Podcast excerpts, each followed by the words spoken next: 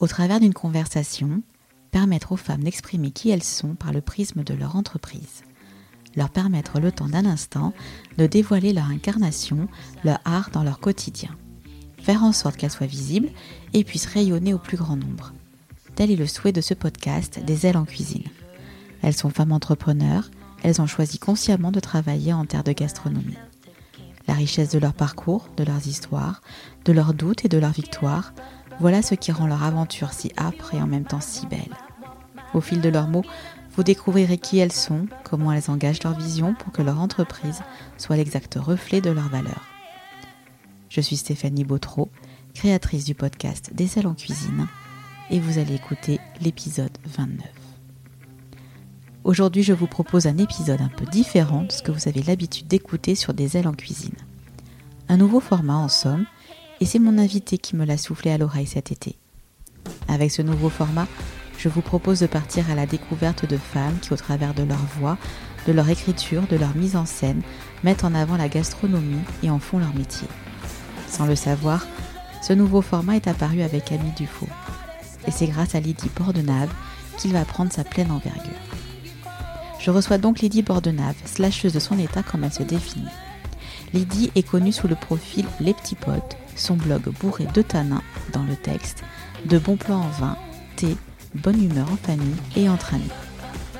C'est en tant qu'autrice que je reçois Lydie. En effet, en 4 ans, elle aura sorti 4 romans. Le cinquième est en écriture, mais chut. Des romans feel good qui font la part belle aux notions de résilience, de renaissance après des coups durs pour l'ensemble de ses héroïnes. Un des nombreux fils conducteurs est la présence du bien manger et du bien boire. Au travers des aventures de ces personnages, Lydie nous distille des recettes, des atmosphères, des souvenirs culinaires. Autant de petites touches gourmandes qui nous ancrent dans la lecture des aventures qu'elle écrit. Elle nous parlera de l'importance de la saisonnalité, des souvenirs, de cette mémoire du goût si importante pour nous ancrer justement. Elle nous parlera de son métier d'autrice, de ses envies et de comment elle appréhende la gastronomie au travers de ses écrits, que ce soit pour ses romans ou pour les entreprises pour lesquelles elle travaille il est temps pour moi de vous laisser avec Lydie, tasse de thé fumante à la main et un scones pas très loin. Je vous souhaite une belle écoute. Bonjour Lydie. Bonjour Stéphanie. Tu vas bien? Très bien et toi? Écoute, ça va bien, c'est début septembre. Hein. Tu nous reçois, euh, bah, tu me reçois plutôt, parce qu'on n'est pas plusieurs, à part dans ma tête. Euh, chez toi. Oui. On a déjà les couleurs de l'automne. Ah, T'as remarqué. Ouais, j'ai remarqué. J'ai installé ma petite déco d'automne et c'est vrai que la saisonnalité, c'est très important pour moi. Ouais. Oui. Et euh, tu l'as sorti quand? Depuis la fin de tes vacances ou c'était juste. Ça s'est fait dans la semaine progressivement. en général, c'est toujours sur une semaine la transition. C'est vraiment important pour toi de vivre dans un endroit qui correspond vraiment aux saisons? Euh, Oui, oui, oui. Alors euh, j'ai ce côté un peu cyclotimique, c'est-à-dire que moi, les, saisons sont importantes par rapport au fait que ben, euh, on est des êtres cycliques et que ben, il y a toujours des phases où on est un peu plus en, attente de choses, en jachère de projets, et puis l'énergie arrive et, et, les projets éclos. Et pour moi, voilà, je fonctionne vraiment comme ça. Et dans quelle énergie tu te trouves alors aujourd'hui? Ben là, je suis euh, un peu dans l'énergie alors de la rentrée, hein, voilà, c'est ce qui est quand même assez euh, positif pour moi. J'aime beaucoup ce côté euh, renaissance à chaque fois, chaque nouvelle année scolaire, mais aussi le moment où je vais passer plus de temps à l'intérieur et donc il y a ce côté un peu introspection quoi, quand je suis chez moi. Ok. Euh, super. Est-ce que tu peux te présenter en quelques mots, s'il te plaît, Lydie Alors, je m'appelle Lydie, euh, donc j'ai 42 ans, j'ai deux enfants, deux ados. Et, euh, et un chat. Et un chat, alors même deux, deux, deux. Mais ne faisons pas trop de bruit dehors. Et je suis ce qu'on appelle une slasheuse. Ça fait 10 ans que j'ai mon auto-entreprise.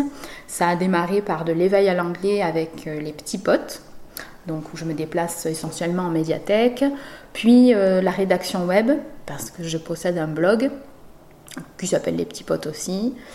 Et donc euh, la rédaction fait que, euh, bah, de toute façon, j'ai toujours aimé écrire, et donc l'écriture, c'est venu naturellement. Et c'est un peu touché du doigt mon rêve ultime qui était de, de gagner ma vie en écrivant, même si c'était pas de la fiction. Mais voilà, c'est cette partie-là du chemin déjà faite.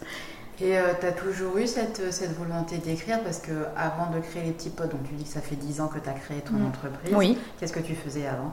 Travailler dans la banque? Tout à fait.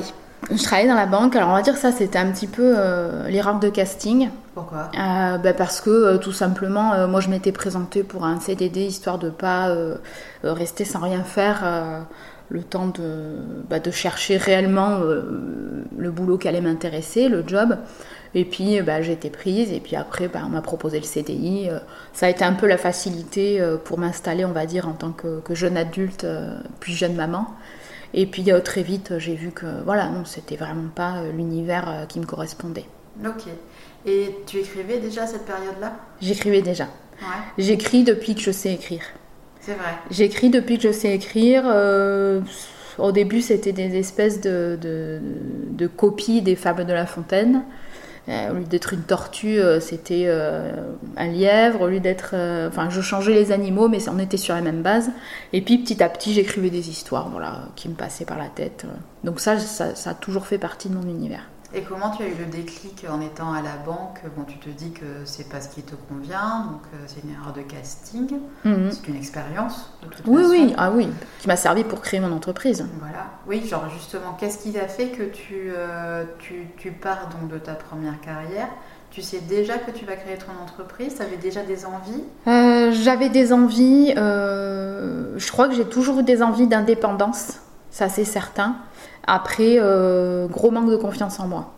Euh, donc, euh, je pense que ce qui a fait que, j'ai pris cette confiance, c'est que. Alors, il m'est arrivé un événement à la banque, c'est que je me suis fait braquer quand même, il faut le savoir. Et il y a une grosse prise de conscience à ce moment-là où je me suis dit, mais je veux pas perdre ma vie, et en l'occurrence aussi gâcher ma vie pour quelqu'un d'autre en plus, pour une autre entreprise que la mienne. Donc là, non, ça a été le déclic de me dire, bah, je, vais, je vais faire en sorte de travailler pour moi. Et puis, eh ben, si je prends des risques, ça sera pour moi. Si je gagne, ça sera pour moi. Si j'échoue, ça sera, ça sera moi. Je voulais surtout pas être dépendante de, de quelqu'un pour prendre les décisions. Ok. Et donc tu crées Psypote. Ouais. Donc euh, dans un premier temps, c'était, il y avait le blog déjà ou, Le blog, il est euh, venu euh, au cours de la première année euh, où je commençais à aller dans les médiathèques. Parce que tout simplement, je rencontrais beaucoup de parents. Et les parents, quand euh, je leur proposais mon activité, euh, ils me disaient Ah, c'est dommage, on ne sait pas trop quoi faire faire à notre enfant, etc. On ne sait pas ce qu'il y a à faire sur Bordeaux. Et moi, je, leur déroulais un petit peu les adresses, je leur déroulais les activités. Étant maman et les miens, bah, à l'époque, ils avaient 7 et 4 ans à peu près. Euh, J'étais en plein dedans aussi. Et donc, à force de répéter les bonnes adresses et les bons plans, bah, je les ai écrits dans le blog. Donc, ça a démarré comme ça. D'accord. Et au début, je l'ai balancé en l'appelant les petits potes parce que c'était les noms d'entreprise. Je me suis dit, les gens, je leur dis et puis ça sera plus facile à trouver. Et c'était assez confidentiel, on va dire, à la base. Ok, c'était vraiment pour, Pour, pour euh, tes clients. Voilà, Voilà, pour, euh, euh, pour voilà, les gens pour que je rencontrais en euh, médiathèque et puis parce que je voyais qu'il y avait ce besoin-là. Et plutôt que de répéter à chaque fois, je leur disais, allez voir le blog. Et euh, dans ce blog-là, tu commençais déjà à parler un peu de, de restaurants, d'endroits où sortir, un petit peu kids-friendly, comme on Tout dit, à fait. euh, Oui, parce que ça, ça fait partie aussi, euh, quand on est parent, euh, des choses qu'on se pose. on aime bien quand même continuer à aller. Enfin, moi, en l'occurrence, c'était mon souhait de continuer à, à bien manger, bien boire, mais être bien reçu quand tu es avec tes enfants. Et donc, euh, ça s'est fait naturellement de mettre aussi des adresses euh, resto, euh, food. On faisait des recettes aussi. Je commençais à faire des recettes avec les enfants. Ça, c'était des choses aussi importantes pour moi en tant que maman de partager euh, autour de la cuisine avec mes enfants. Et puis c'est une activité voilà, qui, qui, qui est pas chère, qui est facile à mettre en place et qui apporte énormément de choses. Mhm. Et ce blog-là, après, il- t'as senti qu'il commençait un petit peu à, évoluer enfin, par rapport à, à ta façon de, de, de rédiger les articles, par rapport à la portée qu'il pouvait avoir? Tu as commencé Il a à- évolué dans plusieurs sens. Il a évolué dans le premier sens où mes enfants grandissant, au fur et à mesure des années, euh, je sortais de moins en moins en famille et je pouvais sortir entre copines, etc. Donc les adresses évoluaient. Euh, mon style d'écriture évoluait parce que euh, effectivement, bah, moi aussi, je lisais des blogs et je voyais aussi euh, euh, tout ça se professionnaliser. On a vu en fait en 10 ans les blogs devenir euh, des, contenus professionnels en fait. Et, puis, bon, ben voilà, les, soirées blogs, ce qu'on appelle les soirées blogs, a commencé pour la découverte, l'inauguration d'une adresse ou des choses comme ça, commençait aussi à arriver. Donc ça s'est fait assez rapidement, on va dire. Et puis après, progressivement, voilà, moi j'ai j'ai pu étendre aussi le domaine euh, de mon blog euh, en ne, en ne m'interdisant aucun sujet. Et c'est ce que je fais dans ma vie professionnelle en fait. Je m'interdis aucune activité. Le, le, terme de slasheuse, hein, puisque voilà, tu, tu, travailles aussi bien pour les enfants que tu fais de la rédaction web. Mm. Tu es aussi, euh, tu donnes des formations Pinterest, oui. ça, et, et tu écris. J'écris. Ça devient une grosse partie de mon activité et j'essaye de lui laisser de plus en plus de place parce que très longtemps euh, c'était un loisir et un loisir euh, euh, que je vraiment je mettais entre parenthèses dans le sens où bah, ça ne rapporte rien à part moi me faire plaisir. Mais au final, je me suis dit non, ça a sa place dans ma vie et je n'arrive pas de toute façon à à, passer, à passer au-dessus. À faire taire ces petites voix dans ma tête. Oui, parce que tu as plein d'amis, c'est bien connu. Et voilà, on est bien obligé. On est bien obligé. Et alors, justement, tu as écrit quatre romans, hmm. c'est ça? Quatre romans, oui. En combien de, le premier? Oh, alors, en combien de temps? Ils, sont sortis, ils sont sortis. Voilà, ils sont sortis, euh, sur quatre ans, les quatre dernières années. Voilà, un par an. Et, euh, et tu t'es autorisé Comment est-ce que tu t'es autorisé justement à, écrire, à te dire euh, je, vais, euh, je vais devenir écrivain? Alors devenir écrivain, euh, ça je pense que ça c'est en train d'arriver de me l'autoriser. Par contre écrire, ça s'est fait assez progressivement, c'est-à-dire que quand j'ai commencé à avoir vraiment l'idée de mon premier roman avec l'histoire qui me prenait aux tripes, et qui me quittait pas et que la nuit j'y pensais, la journée j'y pensais, j'ai commencé à coucher ça sur le papier euh, pour un peu m'en débarrasser. Après, euh, le côté un peu plus euh, professionnel de devoir corriger, relire, faire en sorte que ce soit un format roman, ça m'a demandé du temps. C'était du temps à l'époque où je faisais pendant les siestes de ma fille, le sieste après de mon fils. Enfin, c'est un roman que j'ai mis très longtemps à écrire en fait, parce que pareil, je m'accordais pas le temps qu'il fallait. Donc c'était forcément sur des temps où je faisais rien d'autre euh, et, où je, voilà, j'estimais que je prenais pas de temps à quelqu'un d'autre aussi. Donc euh, voilà, ça s'est fait petit à petit, euh, l'écriture de ce premier roman. Mais c'est surtout, en fait, je pense que je pouvais plus faire autrement une fois que j'avais commencé à écrire. D'accord. J'étais obligée d'aller au bout de cette histoire et, et puis je prenais tellement de plaisir que ce côté addictif en fait. J'étais rentrée dans un truc où je me suis dit, mais c'est ça, c'est dans ces moments-là où je suis bien, c'est dans ces moments-là où le temps, je ne vois pas passer, c'est dans ces moments-là où c'est fluide. Et, c'est ça en fait une passion, c'est quand tu vois pas le temps passer et que tu y mets beaucoup d'énergie, mais que ça te coûte pas en fait. Oui, ça se fait euh, naturellement. Oui, c'est ton prolongement en fait. Ouais, ça se fait naturellement. Et euh, et comment est-ce que tu abordes tes héroïnes? Qu'est-ce qu'elles ont en commun Parce que donc c'est généralement sur les quatre romans, ce sont des femmes oui. que tu mets en avant. Oui. Euh, ce sont des romans, on peut dire, ce sont des romans feel good? Oui, je, un petit peu, pour entrer dans une case, c'est moi je les présente aussi comme ça parce que euh, on, part toujours d'un moment un peu difficile dans la vie et puis oui, euh, rupture à chaque fois. Voilà, il y a quand même une rupture, une, épreuve, une reconstruction. Tout à fait. Mm. Et derrière le côté feel good, c'est effectivement euh, bah, toute cette reconstruction, cette résilience, ce parcours qui fait que euh, on, arrive à toucher du doigt euh, le bonheur, la quête, la quête ultime. Alors juste, ouais, donc tes, héroïnes, elles sont, elles ont ça en commun, cette, cette capacité à être dans la résilience. Tu penses? Oui, parce que je trouve, enfin moi j'ai besoin de voir le positif dans les choses. Et du coup, euh, mes héroïnes, quand elles se construisent dans ma tête, euh, elles ont besoin aussi de passer par ces étapes où il va falloir qu'elles trouvent la lumière. Quoi. À un moment donné, euh, on ne peut pas rester à stagner dans son inconfort. Donc l'inconfort, il est, il est là pour justement apporter de la réflexion. Et derrière, il euh, bah, faut qu'on rentre dans une zone de confort quand même. C'est ce qui c'est sympa. C'est pour ça, moi aussi, l'écriture, voilà, je me bouscule en essayant de faire des choses euh, différentes à chaque fois. Mais je retrouve ma zone de confort en allant vers, vers, l'écriture. Ok. C'est un petit peu le message que tu voudrais faire passer à tes lecteurs? Euh, Oui, bah, le enfin, moi, mon message, il est simple c'est de faire ce qu'on aime et de rien s'interdire. Ok. Parce que j'ai essayé de rentrer dans des cases, j'ai essayé de faire une seule chose. Et à chaque fois, euh, les éléments extérieurs euh, et même ma petite voix intérieure faisaient que c'est plus fort que moi. Au bout d'un moment, soit je m'ennuie, soit je, je, deviens à tourner en rond. et dans ma tête, il y a des choses nouvelles qui, qui demandent qu'à éclore. Donc pourquoi me dire, me limiter? Pourquoi t'interdire tout ça en fait? Pourquoi me limiter? Et pourquoi faire taire cette petite voix qui me dit pourquoi tu ne mettrais pas sur Pinterest? Ça te plaît Tiens, pourquoi tu ne t'en lancerais pas dans l'écriture d'un roman euh, sur euh, les saisons Tiens, pourquoi? Voilà. Si, ça vient à un moment donné, ça germe, bah, la graine, il faut l'arroser, il ne faut pas la laisser pourrir dans un coin. Non, mais bien d'accord. Et euh, alors justement, tu me parles de, ces, de, ces, de ces points communs et du message.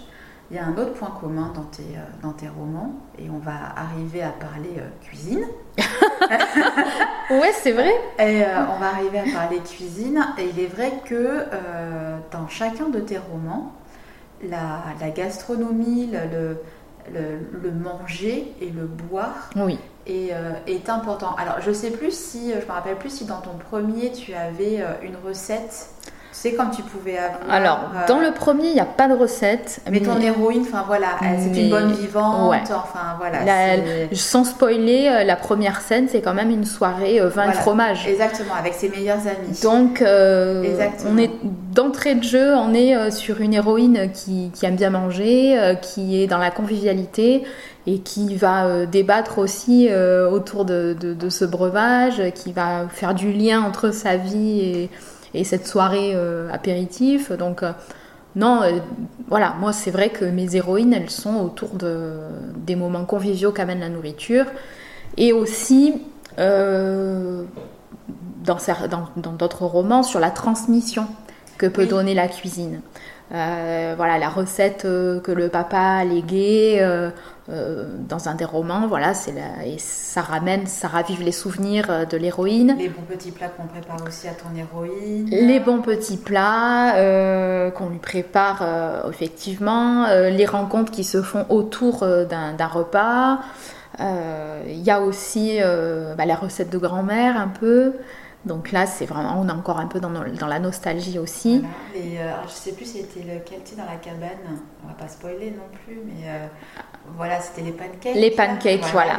Les pancakes. Vous avez laissé la recette. Il y a la recette. Il y a la recette des pancakes. Tout à fait. En fait, c'est, euh, j'ai, l'impression que euh, tu, tu, cherches à amener un certain réconfort, justement, aux, aventures que tes héroïnes sont en train de vivre, avec euh, tout ce qui leur arrive, qui leur tombe sur les, sur les épaules qu'à un moment donné, justement, quand tu disais de revenir sur une zone de confort, cette zone de confort, tu l'as ramenée par la cuisine. C'est quelque chose pour toi qui est assez naturel? Tu le ressens toi-même euh, en tant que, Lydie, en fait? Oui, oui, euh, c'est vrai que, ben, en fait, euh, bon, ça se dit, hein, comfort food, en anglais, on, on l'a le mot, c'est on a besoin par moment de repartir sur quelque chose qu'on connaît, quelque chose de rassurant. C'est la Madeleine de Proust, ces choses comme ça. Et effectivement, par exemple, dans, dans, La vie n'est pas un téléfilm de Noël, donc ce, roman-là en particulier, ben, l'héroïne, elle va, elle va, faire les pancakes, euh, la recette que son papa lui a donnée parce que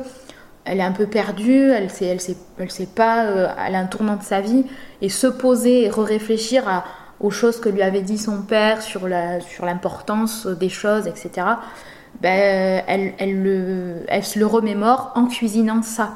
Et je pense qu'on est, enfin, Souvent, quand je cuisine, il y a des fois où le cerveau il se, il se met un peu en mode automatique et où certains parfums, certaines odeurs euh, nous ramènent à, voilà, que ce soit des souvenirs d'enfance, que ce soit euh, un moment joyeux de notre vie, un moment plus triste. C'est comme une playlist en fait, une recette de cuisine, c'est comme quand on entend une chanson, euh, ben, ça ancre des choses en nous, je pense. Et qu'est-ce qui t'ancre toi justement? Quel souvenir tu aurais en termes de cuisine? Ben, moi, j'avoue que j'ai mis beaucoup. Alors, dans le parfum du mimosa, mon roman Le parfum du mimosa, j'ai mis beaucoup euh, de, de mon arrière-grand-mère. Il y a aussi un peu de ma grand-mère, mais il y a enfin, un peu des femmes de ma famille euh, sur le côté bah, euh, euh, aller chercher ses légumes de jardin, préparer sa tarte, préparer les conserves avec les fruits à l'eau de vie, les choses comme ça. Et, quand tu réouvres le bocal, moi je sais que ça m'est arrivé cet épisode voilà, où j'avais un, bocal de, de, fruits madérisés. Et bah, c'est pour moi aussi, j'ai le même souvenir. Tu l'ouvres après le décès de la personne parce que ah ça se garde très longtemps. Mhm. Et en fait, tu te dis, c'est le dernier bocaux et il bah, y, a, ah bah, y a tout qui arrive. Il y a tout qui arrive, il y a tout qui arrive parce que tu es, es, dans les parfums, tu es dans les sensations et en même temps, tu te, tu te revois euh, carrément. Tu es transporté, c'est de la téléportation en fait. Et c'est de la joie, tu penses? Ah oui, bah, moi dans la nostalgie, euh, il y, a, y, a, toujours un mélange de tristesse et de joie, mais c'est de la joie. C'est de la joie et, et, et au travers de la nourriture? Oui, oui, oui. Bah oui, parce que euh, la nourriture, c'est du partage. Tu transmets quelque chose à chaque fois. Quand tu fais un plat à tes amis, ben, tu racontes comment tu es arrivé à ce plat-là. Que ce soit parce que la recette, c'est une amie qui te l'a donné, parce que c'est ta maman qui le faisait, parce que euh, euh, c'est ta soeur qui t'a donné tel ingrédient du jardin. Tu, tu, te racontes dans la cuisine, même la chose la plus banale tu racontes comment t'en es venu à, faire ça, à faire ce plat. Est-ce que toi tu te racontes dans tes livres justement? Bah, Forcément, il y a toujours une part. Euh, alors, euh, c'est un peu la confusion des fois qui est pas évidente. Euh, les lecteurs et les lectrices me disent Ah, mais ça c'est toi Ou ça, j'ai l'impression de t'entendre parler à travers tel personnage. Et des fois, je leur dis, mais là, pas du tout, en fait. Là, je serais incapable, incapable de faire ça. Ou à, ou à, l'inverse, non, en fait, ça, c'est purement inventé. Ouais. Et à côté de ça, il y a des passages où, voilà, ça, je n'ai pas forcément, j'ai jamais raconté, mais voilà, où dans le parfum du mimosa, j'ai mis beaucoup de moi sur certains aspects. Euh, sur des souvenirs d'enfance. Très, voilà, euh, voilà, ancrés dans, la nostalgie. Alors, le mot nostalgie revient beaucoup chez moi parce que euh, c'est quelque chose que longtemps j'ai pris pour de la mélancolie. C'était assez négatif, il y avait plus de tristesse justement que de joie dans la nostalgie. Et en fait, je me suis rendu compte qu'en écrivant, euh, enfin, la plupart des, enfin, je sais pas si c'est la plupart des écrivains, mais on a une propension à la nostalgie. C'est-à-dire qu'on va ancrer plus facilement les, souvenirs. Les souvenirs et la mémoire. Et, et, ça passe par le goût, ça passe par les odeurs, ça passe par tout ça. C'est pour ça la cuisine, c'est très important dans mes livres. Parce que euh, euh, quand on ancre un souvenir, ça passe par le goût aussi on est en voyage quelque part, on va revenir chez soi, on va vouloir refaire la même recette, ça n'aura pas le même goût, et pourtant on va voyager dès qu'on va regoûter la même chose. Oui, on se retrouvera transporté là où on était. Moi je trouve que oui, je trouve que c'est hyper important. Bon, de toute façon, et McDo, il fonctionne comme ça. Oui, c'est vrai. McDo fonctionne sur ce, sur ce côté euh, plaisir du goût, en offrant un jouet à un enfant dans le Happy Meal. Tu as passé un bon moment. Toutes les chaînes de fast-food maintenant. Oui, voilà, mais du moins ils, sont, ils ont ancré, ils ont eu ce, ce, pouvoir euh, de marketing, sur la psychologie cognitive. Ils se sont rendus compte qu'effectivement, le fait de pouvoir euh, dire tu, tu, tu, rapportes ça au plaisir, ben, quand tu es adulte, tu vas y retourner malgré toi alors que tu sais très bien que c'est pas bon. quoi. Bah, à ce moment-là, il faudrait peut-être le dire aux restaurants euh, qui sont bons. Oui. c'est euh, le, chef Christophe Girardot, donc, euh, qui a oui, un stage. Qui est pas loin de chez moi d'ailleurs, voilà, à ce paradoxe. Et en fait, mais ça, il le faisait déjà du, du, temps où il était à la Brède à table oui. Montesquieu. C'est-à-dire que quand tu partais de, de, sa table et quand tu pars de, du restaurant, tu as un kouglof en fait. Mm. Ce qui fait que le lendemain, tu le manges. Et je trouve que ça te ramène à l'expérience que tu as vécu. Enfin, il y a un prolongement qui se fait. Tu te, le lendemain matin, tu te redébriefes un peu ton, ton repas. et... repas mm. euh, et, non, mais c'est super intéressant ce que tu dis. Et, mm. euh, et justement, pour faire perdurer cette expérience-là euh, par rapport au travers du goût, mm. au niveau des cinq sens que tu auras vécu sur un repas, de le retransposer par le biais d'un autre moyen et de te mm. retrouver plongé euh, là-dedans, c'est intéressant. Et, tes livres l'amènent aussi parce que euh, quand elle fait ses pancakes, quand les dames, enfin voilà, du, du mimosa, enfin voilà, prennent en charge l'héroïne en lui concoctant des petits plats, on se retrouve transporté mm. justement directement dans, dans, ces ambiances-là. Et, ça, et moi, je trouve, me concernant, ça, ça m'a amené euh, assez loin. Oui, puis d'ailleurs, l'héroïne, la première chose qui se passe quand elle est euh, en totale euh, dépression, burn-out, tout ce que tu veux, ben, c'est de plus avoir envie de manger. En fait, quand tu vas pas bien, alors bon, t'as l'inverse, hein, t'as des gens, ils, mangent, mais ils mangent pas par plaisir. ils, se remplissent de quelque chose. mais à l'inverse, elle, elle se laisse complètement dépérir, c'est-à-dire elle, elle n'a plus goût on dit bien ne plus avoir goût, mhm. ne plus avoir goût de vivre, ne plus avoir goût à rien. Mais en fait, c'est exactement ça. Et donc, en lui ramenant un petit peu, en lui, en lui amenant des petits plats, etc., tu, te, tu, reprends goût. Tu reprends goût. Et bah, les expressions, les mots ont toujours leur importance, surtout pour, surtout pour une autrice. Oui. Mais c'est vrai que je, dis que les mots ont toujours une importance. Et le goût de la vie, bah, c'est bien ce que ça veut dire, en fait. Euh, c'est que ça passe forcément par prendre plaisir à manger et, et puis voilà, c'est pas que se nourrir. Hein. Sinon. Euh, et qu'est-ce qui te fait plaisir en ce moment justement? Euh, Qu'est-ce qui te fait plaisir et, peut-être, je euh, je sais pas si, si, tu peux en parler ou est-ce que tu en es ben, du prochain, mhm. mais qu'est-ce que tu aurais envie de transmettre peut-être en, en, termes de recettes de cuisine, en termes de d'atmosphère? Bon, là, on est en automne, donc tu, tu, me disais qu'on était un petit peu sur. On commençait à être sur du repli sur soi, mais mhm. Dans quel état d'esprit en termes de gastronomie tu te trouves aujourd'hui? Eh bien, écoute, euh, tu me parles du prochain. Donc là, on va être encore un peu dans la gastronomie, mais qui, qui, l'accord mais vin, on va dire, puisque le prochain, je veux l'ancrer dans les vignes. D'accord. Donc je veux que ça se passe, voilà. Ce qui est un euh, prolongement, on va dire cohérent, puisque tu travailles aussi. Pour tout le euh, vin, entre autres.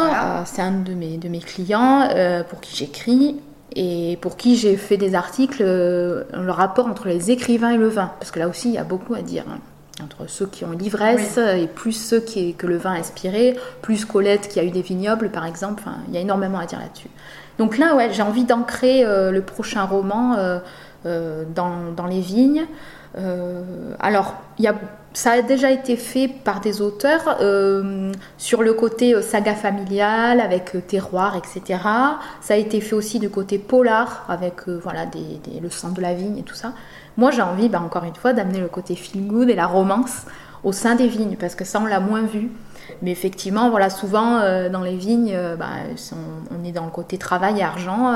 et non, en fait, il y a tout ce côté amour de la terre et l'accord. Et en fait, je pense, je suis en train de dévoiler le titre qui me trotte dans la tête. Ah, attention, attention. Et en fait, voilà, je, ça serait le moment où tu t'accordes avec quelqu'un. Ah Donc, nos accords. Je pense que je partirai là-dessus. Ah, c'est beau. Hein. Mais voilà, parce que je, pense que tu, peux t'accorder. Voilà, pour l'instant, euh, mais de toute façon, la thématique du vin, elle est là. C'est comment tu t'accordes avec quelqu'un et comment un mets s'accorde avec un vin. Et du coup, euh, ça fonctionne aussi pour euh, comment un gars, une fille, ou deux filles, ou deux gars euh, arrivent à s'accorder et puis à faire quelque chose d'extraordinaire ensemble. Quoi. Comme le bon vin. Voilà. Pour faire un bon millésime en fait. Mais en même temps, le bon vin, si tu le manges avec quelque chose qui n'est pas bon. Non, ça va pas le faire. C'est vrai. Enfin, tu vas trouver bon le vin. Bien évidemment. Mais mais il ne faut pas en fait. Mais des fois, même un vin qui. sur l'autre de Et au final, même un vin, des fois, qui serait pas euh, tout seul, tu le goûterais, tu le trouverais peut-être pas extraordinaire, mais avec son bon accord, il va se révéler. C'est une question d'équilibre en fait. Et je pense l'équilibre. Et je pense dans un couple, il y a ça aussi. Mhm. Tu peux avoir un gars qui est tout, enfin comme ça. Euh, oui, un partenaire qui est comme ça. Il vaut pas grand chose. Et puis euh, sublimé par une nana qui va le révéler. Ouais, voilà, c'est ça. Et ben le gars, il va avoir tout son potentiel. Toutes ses qualités vont être mises à jour. Non, mais je pense vraiment, voilà, dans une relation, c'est ça. Tu as quelqu'un qui te peut te faire éclore aussi, qui peut te permettre. Euh, moi, je le vis aussi et je l'ai vécu. Euh, tu as des âges où voilà, le manque de confiance, comme je l'ai dit, et puis tu as quelqu'un qui va te faire prendre confiance et donc qui va révéler le meilleur de toi. et l'accord. Euh, et l'accord se trouve à ce niveau-là. Ouais, c'est là. Bah, super, Lydie. Bah, merci pour pour ce partage. Ben, écoute, et, euh, ça m'a fait plaisir. Oui, oui, je me suis un peu trahie toute seule, mais en même temps, non. écoute. C'était dans la joie. Ah, puis t'as l'exclu et je voulais te la donner. Ah, merci. Voilà. Merci pour des ailes en cuisine. J'ai une toute dernière question. Ça va te faire rire, je pense. Ah, bah écoute. Rions. Je te dis spritz, tu me dis quoi? J'ai envie de te dire apérole, mais j'ai envie de te dire aussi euh, addiction. Oui, c'est une passion. addiction, passion. Oui. Ouais. Ouais. Ça vient d'où? Mais écoute, euh, ça fait un moment. Alors maintenant, il y a la mode, t'en trouves partout, hein, des apérols spritz. Mais moi, j'ai découvert ça euh, il y a super longtemps. Mais je sais pas, un resto qui proposait ça. Moi, je goûte. Alors très sincèrement, moi, je suis aventureuse quand même. Hein. Quand il y a un cocktail ou même un plat que je je connais pas, euh, c'est l'occasion en fait. C'est l'occasion. Si c'est pour manger ce que j'ai déjà mangé, bon. Et donc du coup, j'ai goûté ça et j'ai adoré. Et là, ça a été euh, la révélation. La révélation. The revelation. Tombé, tout ça. Ah ben j'ai dit j'ai trouvé mon cocktail parce que très longtemps euh, j'ai été. Tu euh, ouais, ouais. j'ai une période lilée. Ouais. Ouais, j'ai eu une période lilée. très bien, c'est local. Voilà, je reviens régulièrement au Ginto hein, quand même. J'adore le Pims. Bon, en gros, j'aime tous les cocktails. Mais euh, voilà, l'apérol spritz. Mais l'apérol spritz quand même. Ça garde. Euh, c'est pareil. C'est, c'est. J'y reviens. Tu vois, il y a ce côté où ça, c'est marqué maintenant. C'est marqué, c'est réconfort. Voilà. Euh, Alors, faut, ça se dit pas. Hein. L'eau et vin, ça se dit pas. Hein. Réconfort. L'alcool n'est pas là pour, pour réconforter. L'abus d'alcool est dangereux pour la santé. Voilà, consommer avec modération. Voilà, mais pour un moment festif. Voilà. Euh, c'est très bien. Voilà. Mais du moins, quand, euh, quand tu as trouvé ton, ton, cocktail, tu as ton accord là aussi. Exactement. Des fois, voilà. Mais il faut, faut, aussi savoir euh, euh, sortir des sentiers battus, je trouve, au niveau des cocktails. Voilà. C'est comme pour tout. Oui, il faut, faut, faut tenter des nouvelles choses, des, des, des nouvelles recettes, des, des, nouveaux mélanges. Alors c'est pas toujours euh, fameux, pas toujours heureux, mais, euh, au moins la curiosité là. Ouais. Et puis on peut trouver euh, le cocktail de sa vie. Voilà, autour d'une curiosité. voilà. on terminera sur ces sur ces jolis. Ça me va. Merci beaucoup. Merci à toi. voilà, donc je vous annonce que c'est un nouveau format que que je mets en place pour pour des ailes en cuisine où des femmes qui travaillent justement dans le média autour de la gastronomie viendront à mon micro, je l'espère.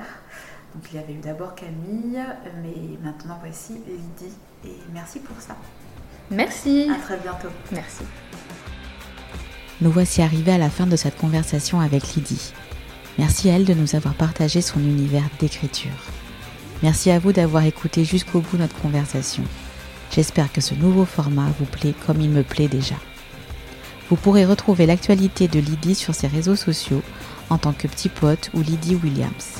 Tous les liens seront mentionnés dans la bio de l'épisode, ainsi que les endroits où vous pourrez commander ces livres. Si vous souhaitez aider le podcast à être visible par le plus grand nombre, comme d'habitude, à chaque fin de conversation, je vous encourage à laisser 5 étoiles et un commentaire sur Apple Podcast ou Spotify. J'en serai très très très très touchée. Merci beaucoup. Il est temps pour moi de vous souhaiter une gourmandise de tous les instants et de vous dire à très bientôt.